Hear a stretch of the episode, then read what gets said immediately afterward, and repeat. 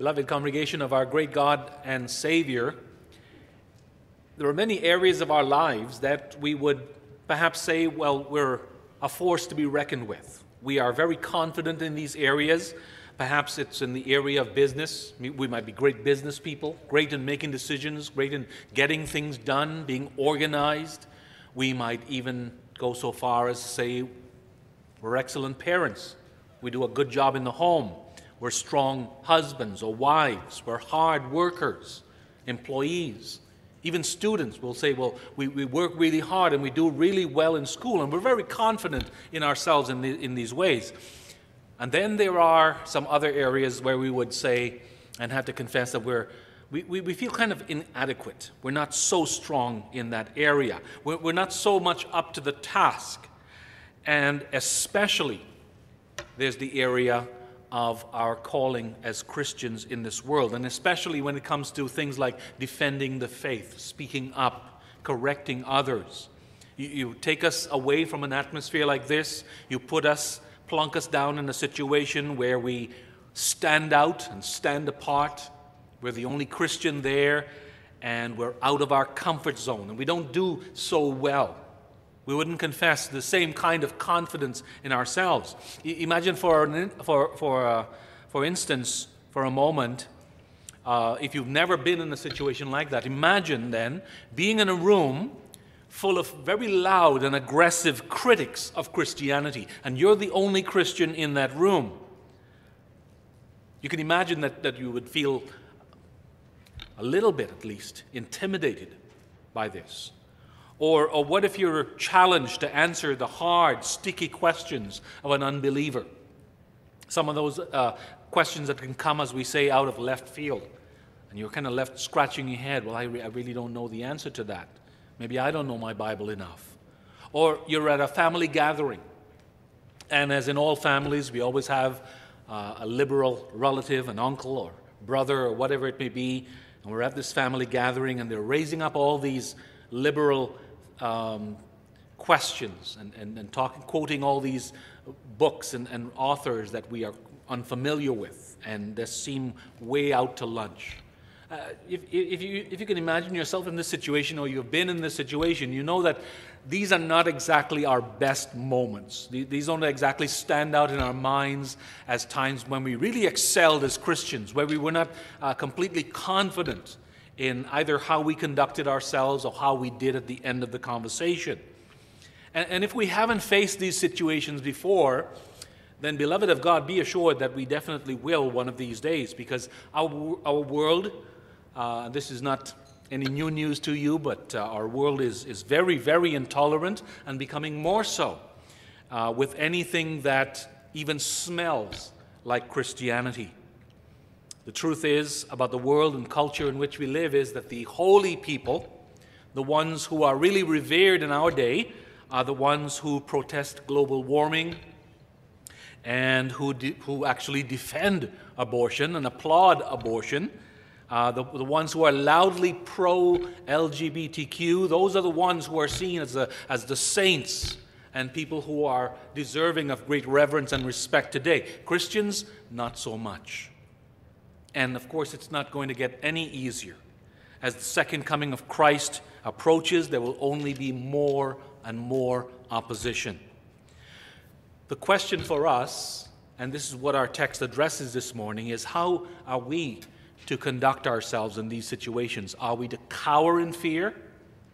Living in a culture as this, are we to maybe really consider a commune somewhere in the mountains, far away from, every, from everything and everyone that's called the world? Do we segregate ourselves from anyone and anything that disagrees with us or, or criti- criticizes us? Our text, of course, answers this morning with a resounding no. Paul reminds Timothy, in fact, to fan into flame the gift of God in you. And, and the Greek word means to stir up Make it burn hotter, as a matter of fact. If you think, for instance, of the, uh, when you see on the news, uh, there, there are forest fires somewhere, sometimes in BC, sometimes even in Alberta, Australia, different parts of the US, and quite often they say that there are these strong winds that are whipping up the fire, stoking it up and make it making it burn even higher and hotter. That's the sense of the Greek word here. Paul is basically saying to Timothy, stir up the gift inside of you, uh, uh, fan it into flame, preach more boldly and increasingly. Pastor out of your conviction that this is God's calling to you. Don't give in to nervousness. Well, uh, how would uh, Timothy do that? Paul tells him in verse 7 here that the God who has saved us and the God who lives in us has equipped us to teach and defend the gospel. In verse 7, he says to, to, Timothy, For God has not, or God gave us a spirit not of fear, but of power and love and self control. And so, this is a word that Timothy must take to heart and a word that we must take to heart in our day, in our culture, in our various situations today as well. Our theme as we look at 2 Timothy 1, verse 7 is this Our Savior God reminds us believers of the inner qualities given to us. Our Savior God reminds us believers of the inner qualities given to us. We'll see in the first place the need for these qualities and in the second place, how they benefit us, how these qualities benefit us. But as our Savior God reminds us of the inner qualities He has given to us, we see in the first place the need for these qualities. Why do we need these qualities of love and wisdom and self control? Well, the simple answer is because of our old sinful nature, which still lives in us. We're still in the flesh. And Christian experience tells us that no matter how many successes and triumphs the Lord gives us, you put us in a difficult situation again, and we're ready to cry, Woe is me, very, very quickly. We're very quick to revert to how inadequate I am. And yet, we're reminded in this text that God has given us, has not given us a spirit of fear. It's with us, and yet He has not given us a spirit of fear. Now, what, what does this phrase mean? By spirit here, Paul means our inner disposition, our attitude. He's speaking here of the temperament of a Christian. Uh, and so, spirit here could be uh, translated nature as well. And the fear that Paul describes here can be described not so much as a shuddering, frightened fear you know, if you picture the disciples in the boat with Jesus, remember when the, wave, uh, the winds are, are, are uh, tossing that boat to and fro and the waves are crashing against the boat, and it says that they're terrified. That's not the kind of fear that uh, Paul is talking about here. That kind of fear is normally you, uh, described with a Greek word, phobos, which means fe- uh, fear, uh, from which we get the, the English word phobia. That's a teeth shattering kind of fear. The kind of fear that Paul is warning about he, uh, t- Timothy about here, uh, and the Greek word is deileas, it's a different word, uh, could be better translated timidity. This is the kind of fear that makes us hesitant. It makes us very self conscious in certain situations. It's the kind of fear that might, be, uh, that might be used to describe a person who we say is a kind of a shy, introverted kind of a person. Uh, in, an, in in order to study at Mid America Reformed Seminary in, in uh, Dyer, Indiana, I had to every three months renew my, my Canadian uh, status. And so I had to go back and forth across the, across the U.S. border uh, very often. And uh, as you know, as anybody who has traveled across the borders, you know that these guys can be very intimidating. And even though I had all my papers correctly, my heart would always be pounding like a jackhammer as I'm approaching that window. Uh, they made me feel as if I was going to the principal's office again and again, time after time. That's the kind of fear that Paul is talking about here.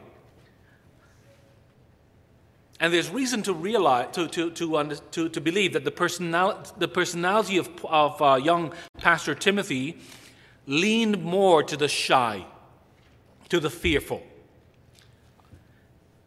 Timothy seems to have been the kind of young man who was very easily intimidated in certain situations. Part of the reason was because he was on the younger side. In uh, 1 Timothy 4, verse 12, Paul tells him, let, uh, or writes to the church there, let no one despise your youth. And Timothy would have been kind of like the young seminary student who comes to work in a new congregation, an established congregation, and he's very conscious of his age. He's very conscious of his inexperience, and so he feels very intimidated to, to pastor or even to preach in an established church. In, in 1 Corinthians 16, verse 10 as well, Paul writes to the Christians If Timothy comes, see that he may be with you without fear. And so we get the impression that Timothy was very bashful, he was easily intimidated. He was kind of an introvert. And Paul writes to Timothy and he says, Remember, Timothy, if we can paraphrase what he's saying here, God has not given us a spirit of fear. And so fight that tendency in you to be unnerved by people.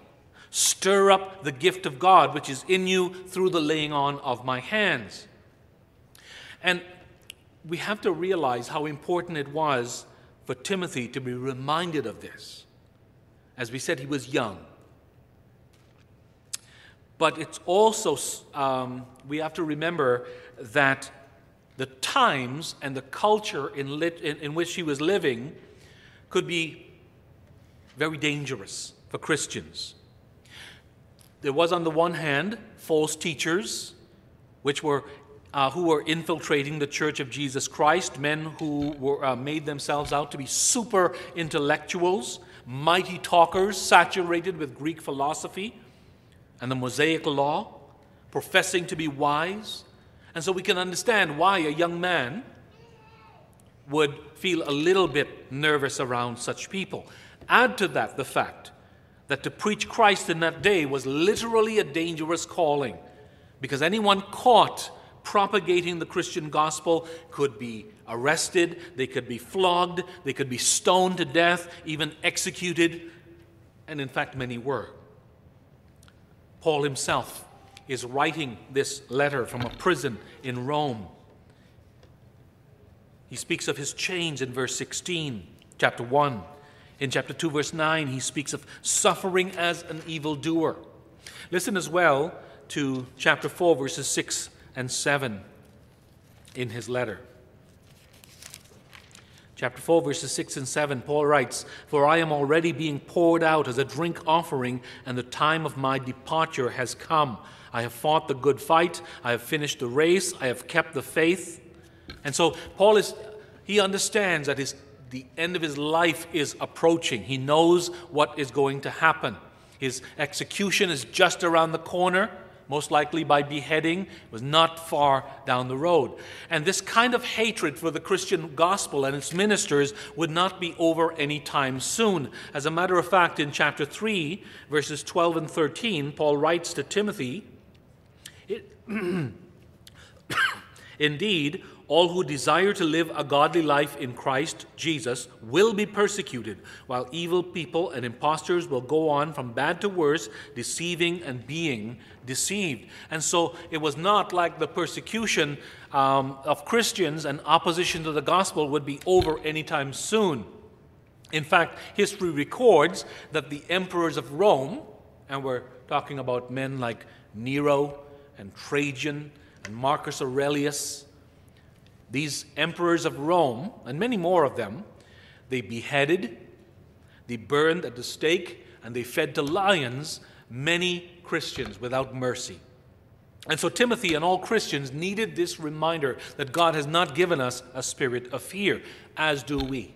Now, maybe for now, we don't face these kinds of physical threats against our very lives and bodies, but we still live in a world that is very hostile to the message of Christ.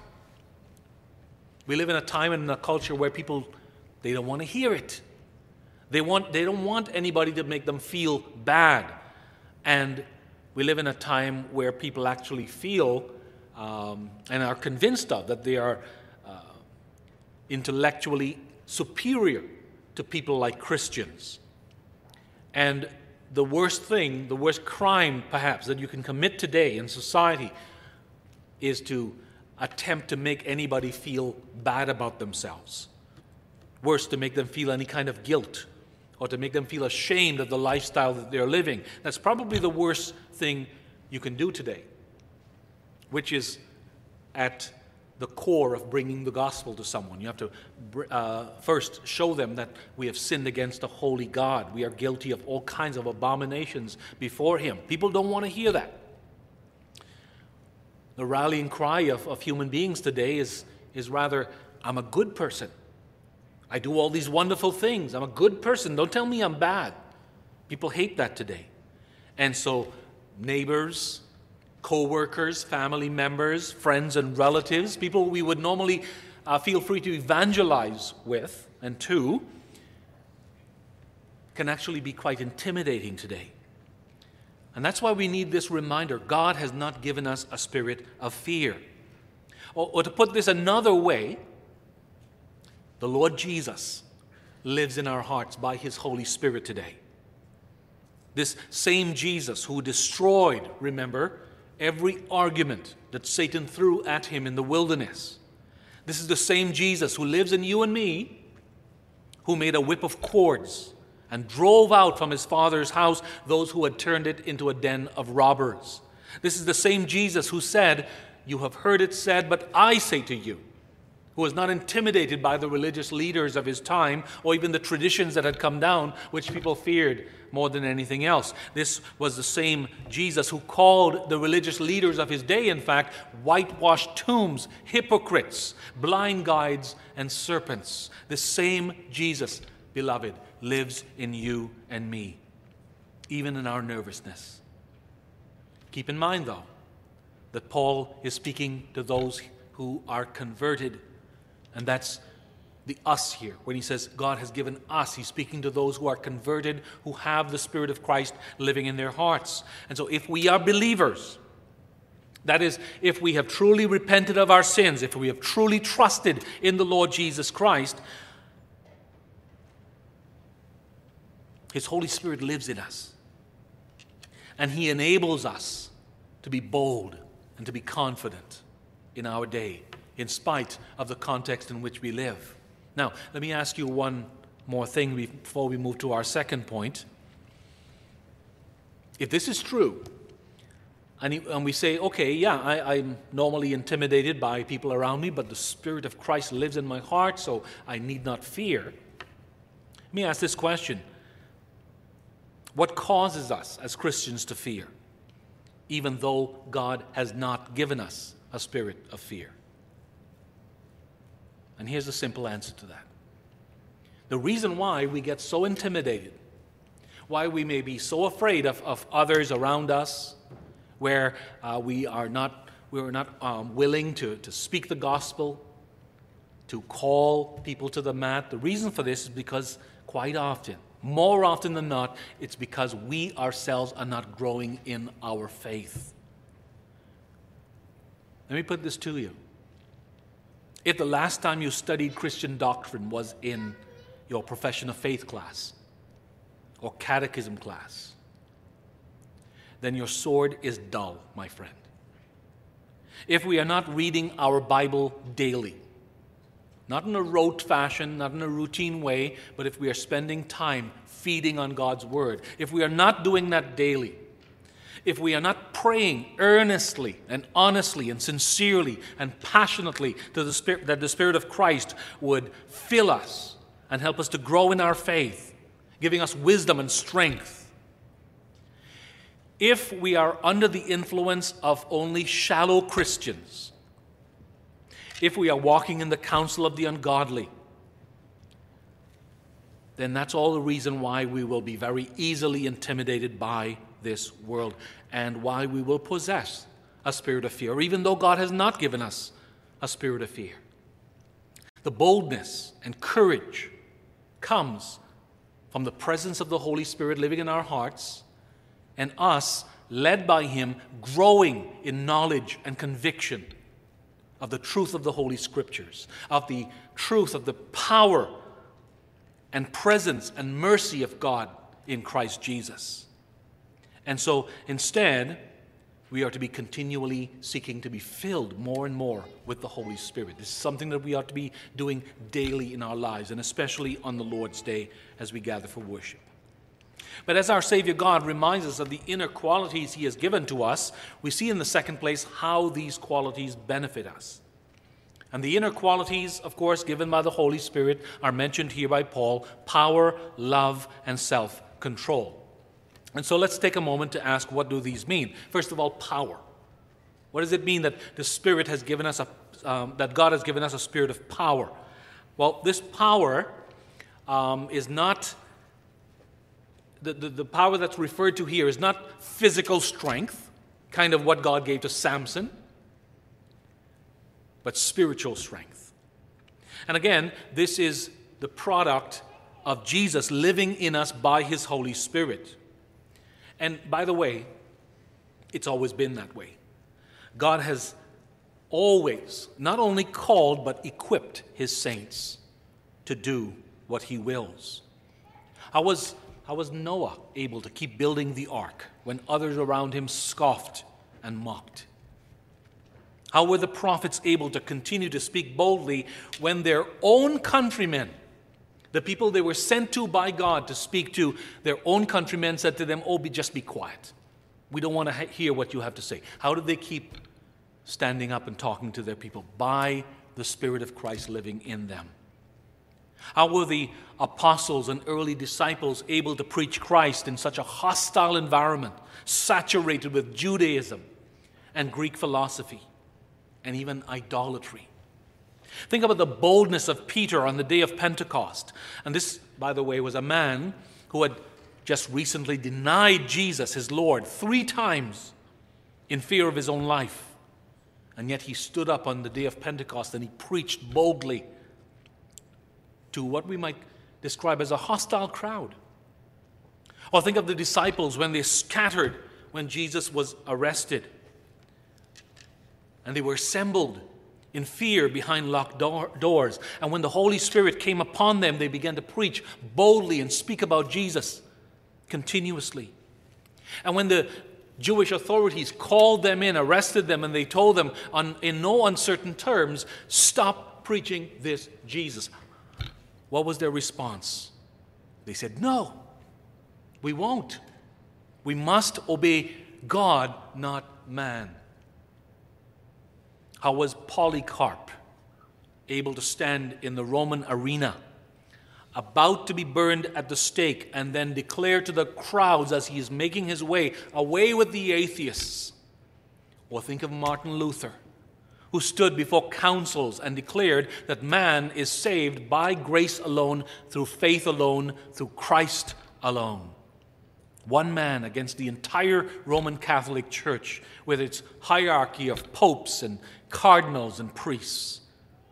How have Christians throughout these last days, especially those in foreign countries who face persecution, how have they stood their ground and even accepted their fate and proclaimed Jesus as the only Savior? Why? Because the Lord, our God, our Savior, has given us a spirit of power, spiritual strength to be able to stand strong and stand fast and stand apart in any and every situation. And, brothers and sisters, how we need that. Because all of us, by spiritual nature, if we are honest, are spiritual weaklings. And any of us would admit that if God took a hands off approach to everything and just left it strictly up to us, not one of us would have the courage nor the perseverance to live the Christian life. Say no to personal sin? I can't. I'm too weak, and the devil is too strong, we say. Defend the truth before those who say, ah, that's just old fashioned before those who say, you know, really, you Christians are really backward and ignorant because science has eliminated the need for religion. We hardly see ourselves capable to stand fast and stand apart and stand boldly in those times, do we? In and of ourselves. Speak of Christ with strangers. Go to a fellow member a fellow believer and counsel them who is caught up in a sin. Oh, no, no, not me. I can't do it. That's not me. That's somebody else's gift. That's not me. All of us are prone to take that kind of an attitude. And that's why we need this uh, to be reminded of this that God has given us a spirit of power. Now, thankfully, at least for now, we live in a country where there is freedom of religion. But we have to understand that the dark clouds are forming in the distance. And our right to proclaim the gospel of Jesus Christ is being attacked on a daily basis on every front and will continue the gates of Hades, even though they will never overcome the church of Christ, they keep coming and coming. They keep trying to overcome. Think about, the, the, again, the, the culture and the context in which we live today. To say to someone publicly, hey, do you know that you're a sinner? Do you know that you have no hope in and of yourself apart from the cleansing blood of Jesus Christ? Do you know that you are in need of reconciliation with God? You need forgiveness for your sins? Do you know that to say these things publicly to people today is called hate speech? And people will call you bigoted. They will say to you that these are just remnants of a past age, but certainly not applicable to people today. We're a lot more evolved, they'll say. And so keep that foolishness to yourself. You know, it, it used to be that people would say, okay, you know, we had gotten to this point in culture where people would say, okay, you know what, leave the church people to do their thing and we'll do our thing. It's not going to be that way much longer, folks. The culture is already trying to get their hands into the church and to change things. And the day will come when they will take the fight to us. And they will say to us, You can't say those things. You can't preach those things. You can't read those words from that Bible. You can't tell people these things. That's when it would be good to remember the Lord has not given us a spirit of fear, but of power. You know, the, the sad thing is, you know, and every time I have a conversation with somebody who says, you know, we just need to stand united as the church and we need to declare to the government so and so, I say, you know what, what makes me really sad is that there is no unity in the church of Jesus Christ today. You know, uh, there, are, there are pressures and stresses that come even from other church communities, other faith circles. You know, we, we live in a day and age where, you know, the liberal movement will even accuse you, people like us, conservative reformed people, of being backward you know, they'll say, Oh, you guys still sing psalms and hymns from a songbook? You know, you, you still have an organ and a piano in your church? Your, your pastor still preaches long, those long, boring sermons about the Bible and, and uh, Bible passages? You still read the Ten Commandments? I can't believe that. Your, your worship sounds really boring. I mean, people from Christian circles will say that to us and our children today. Well, first of all, we have to remember that our worship is not boring. We strive to be biblical, we strive to be reverent to the Lord our God. And so, you know, don't let the flashy worship styles out there intimidate you ever. Don't have a spirit of fear in the face of these things.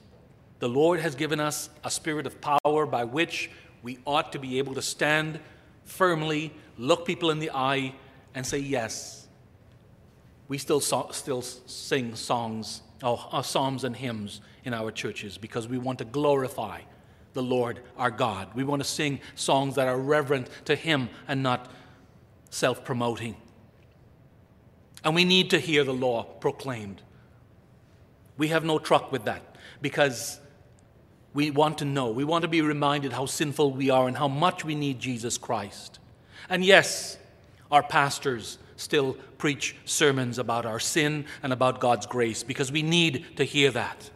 Our pastor may not be as hip as yours. He may not preach with uh, the cutout jeans and have a cup of uh, a Tim Hortons cup on, on his little uh, glass pulpit there. Our pastor, truth be told, may not know the difference between a Frappuccino and Al Pacino.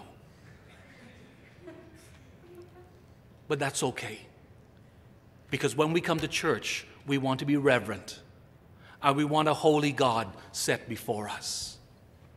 Don't let the worship styles and the criticisms intimidate you. God has given us a spirit of power. You know, again, we need the spirit of power because sometimes we get um, challenges, stresses, even from our own fellow church members. Again, not everybody's on the same page, not everybody's in the same position. And sometimes, especially for, the, for young people, young adults, we find uh, challenges because uh, you know we have certain standards we have set for ourselves, certain principles that we live by, and we are um, we, we, live by these because we believe that this is what the Bible teaches. These are the fences that I will not uh, cross or push. And yet, you have the rest of the crowd saying, you know, why not? Let's go see that movie. Okay, it, it, it yeah, okay, it's rated 14A or 18A, but so what? That doesn't make us any less Christians. And the rest of the gang wants to go, and of course, whenever things return to something of normalcy, but you know, the rest of the gang will come up with an idea of. Uh, and you know, I wish I could say that I was making this up, but this is from, pers- from experience as a pastor so many years. Somebody comes up with this idea that uh, let's have this stag or stagette party at this nightclub, or let's all fly to Vegas and live it up for the weekend. And you, as someone who has certain principles and standards that you live by, you're, certain, you're suddenly put in a very awkward position. Because to say no to them, you know, first thing you think, well, what are they going to think about me? They'll think I'm, I'm, not cool. I'll never be asked to go anywhere again or to hang out with the, the other young people anymore. They'll think that I think I'm a better Christian than them. Someone might even accuse me of legalism. This to your legalist. You don't believe that God saves us by grace? Why worry? It's not as if our good works save us anyway. So let's do it. Let's, let's just do it. Let's live a little, even for the weekend. But again, congregation, we are not to be intimidated by these things. We're not to be tempted or compromise or change our message because God has not given us a spirit of fear, but of power. It's a scary world. We'll admit that. But God has given us spiritual strength to face off against any opposition, any sin, even our own personal sin, the, the internal attacks that we deal with, the spiritual warfare that we deal with in our own life. You know, we have our sinful nature rising up and saying, you know what, just be quiet. Don't say anything in this situation because you'll only get embarrassed. Or when Satan whispers in your ear, you better run because you're not going to win here. Don't be foolish. When nervousness and confusion arise in your heart, speak to yourself and say, No, I'm not going to run. I'm not going to be quiet in this situation. I'm not going to be silenced because the Lord has given me a spirit of power. Paul also writes to Timothy that, he is, that God has given us a spirit of love. What kind of love is he talking about here? He's talking about biblical Christ like love, which is the kind of love, and the, the best place I think to learn about what biblical love means is read 1 Corinthians 13. And it describes there a kind of love that does not put ourselves first place, but second to other people, maybe even third or fourth. It's the kind of love that does good to someone even though they are not deserving of that love. It's the kind of love that does not raise up one person over another. That is, um, uh, to, to, use the word of James, uh, it does not show partiality. Doesn't choose favorites. It treats everybody the same way. God has given us this kind of spirit of love. This, in fact, is the kind of love that was displayed by God the Father when He gave His only begotten Son to die for sinners like you and me. And yet gave us the promise that whoever believes in him shall not perish but have eternal life. This is the kind of love being described here, the love that God has also given us for others, that Jesus possessed for us. When knowing all that he was going to face at Calvary, he set his face like flint, Luke says, toward Jerusalem and continued the course in order to save us. Jesus loved those who are not deserving of his love. And we hear that and we say, well, I, I, I can't love that way. I can't love my spouse like that when he or she is just not uh, responding and behaving like a, the, the, Christian husband and wife that they ought to be. I, I can't love strangers like that. I can't love sinners in that way. I can't love our political leaders that way. But again, listen, God has not given us a spirit of fear, but of love. And so, what we instead have to be doing is drawing on that love, cultivating that love, praying for more of that love in us. And show it to others whom God brings into our path so that they may be won for Christ. That kind of love is the kind of love that does not, that does not treat people as they deserve. It loves everyone equally. And then Paul adds that God has not given us a spirit of fear, but of self control. Some translations say wisdom. The Greek word refers to self discipline or soberness, sober thinking. The sense is that the Spirit gives us discernment in every situation and clarity of thought. And it, it's a blessing to us so that when we worry, and we're all tend to uh, have that tendency to worry and stress about uh, the, the culture we live in, the state of the economy, the state of the church today. We might think about our own salvation. The Holy Spirit gives us the ability to have sober thoughts, to have discernment in those situations. Because in those situations, we can then remember by the sobered thinking that God gives that we're in God's hands. He is sovereign. And we are in His loving and providential hands. He is working all things together for our good, for those who love Him. And those whom the Father has given to the Son can never be snatched out of His hand. Nothing can ever separate us from God, our Father's love. And He has promised to give us the words that we need to speak them in whatever situation we may find ourselves. And so God gives us that spirit of self control, that soberness of thought, that discernment in whatever difficulties we may be called to live in. And so, fellow Christians, stir up your gifts. Do not succumb to fear. Because God has not given us a spirit of fear, but of power, love, and self control. Do not even be intimidated by your own sin, much less this, this, this sinful world.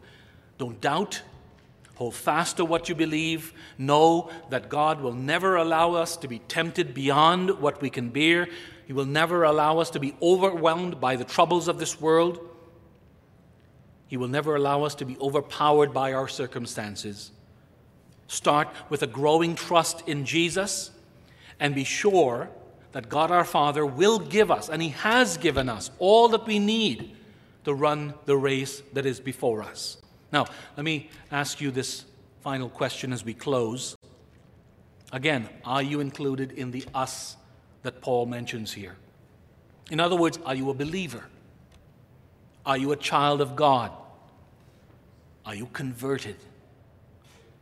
How do you know? How can we know? Well, we can ask ourselves this question this morning in light of this text Do I see power and love and self control in my own life? Am I led by the Holy Spirit? Or am I still being led by my flesh? And you see, before we even think about living out the Christian life, we first have to think about being a Christian.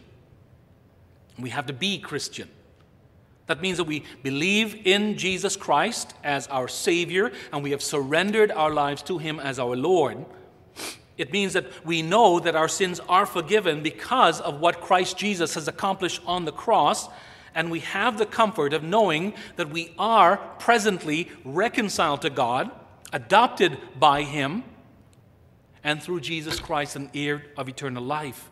And so, if you haven't yet, and if your desire is to, li- to live a life free from fear and filled with a spirit of love and power and self control. At this very moment, at this very hour, open the door of your heart to Jesus. He stands at the door and he knocks. Lay aside your worry, your fear, and your guilt. Believe in Jesus Christ and live in freedom.